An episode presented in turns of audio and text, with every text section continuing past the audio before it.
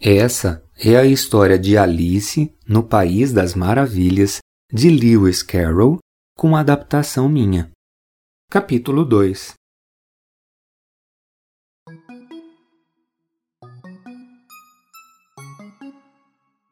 Aquela toca parecia um túnel.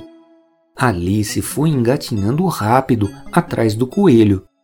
Mas, de repente, parece que o chão sumiu.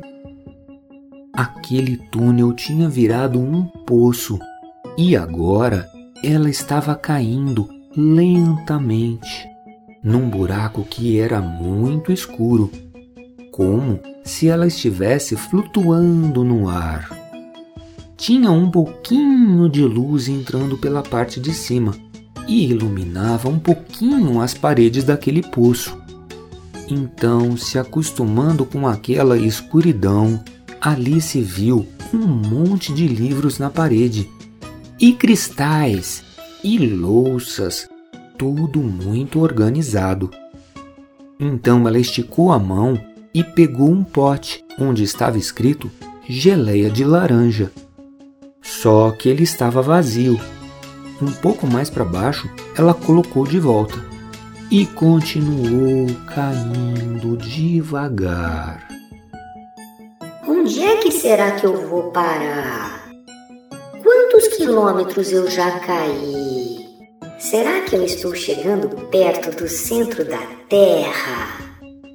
Ela perguntou em voz alta, porque Alice sempre pensava falando em voz alta.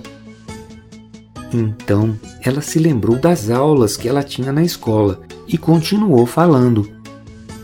Se eu ultrapassar o centro da Terra, quem sabe eu chego do outro lado. Daí eu vou precisar perguntar em que país que eu estou. Será que é na Nova Zelândia? Ou então pode ser na Austrália. Se eu não encontrar ninguém, eu vou procurar o nome do país em alguma placa. Ah, deve ter essa informação escrita em algum lugar. Alice continuou caindo, caindo.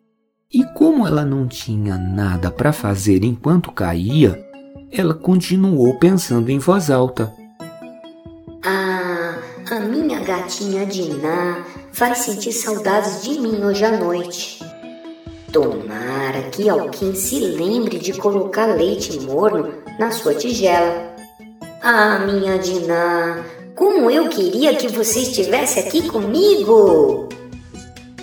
Se sentindo meio chateada com a velocidade muito lenta daquela queda, Alice cochilou e sonhou que estava passeando com Diná, de mãos dadas. A gatinha caminhava do lado dela, de pé, se equilibrando só nas patas traseiras. De repente, Alice aterrissou num monte de folhas secas e acordou. A queda finalmente tinha terminado. E percebendo que ela não tinha se machucado, ficou de pé e olhou para cima. Estava tudo escuro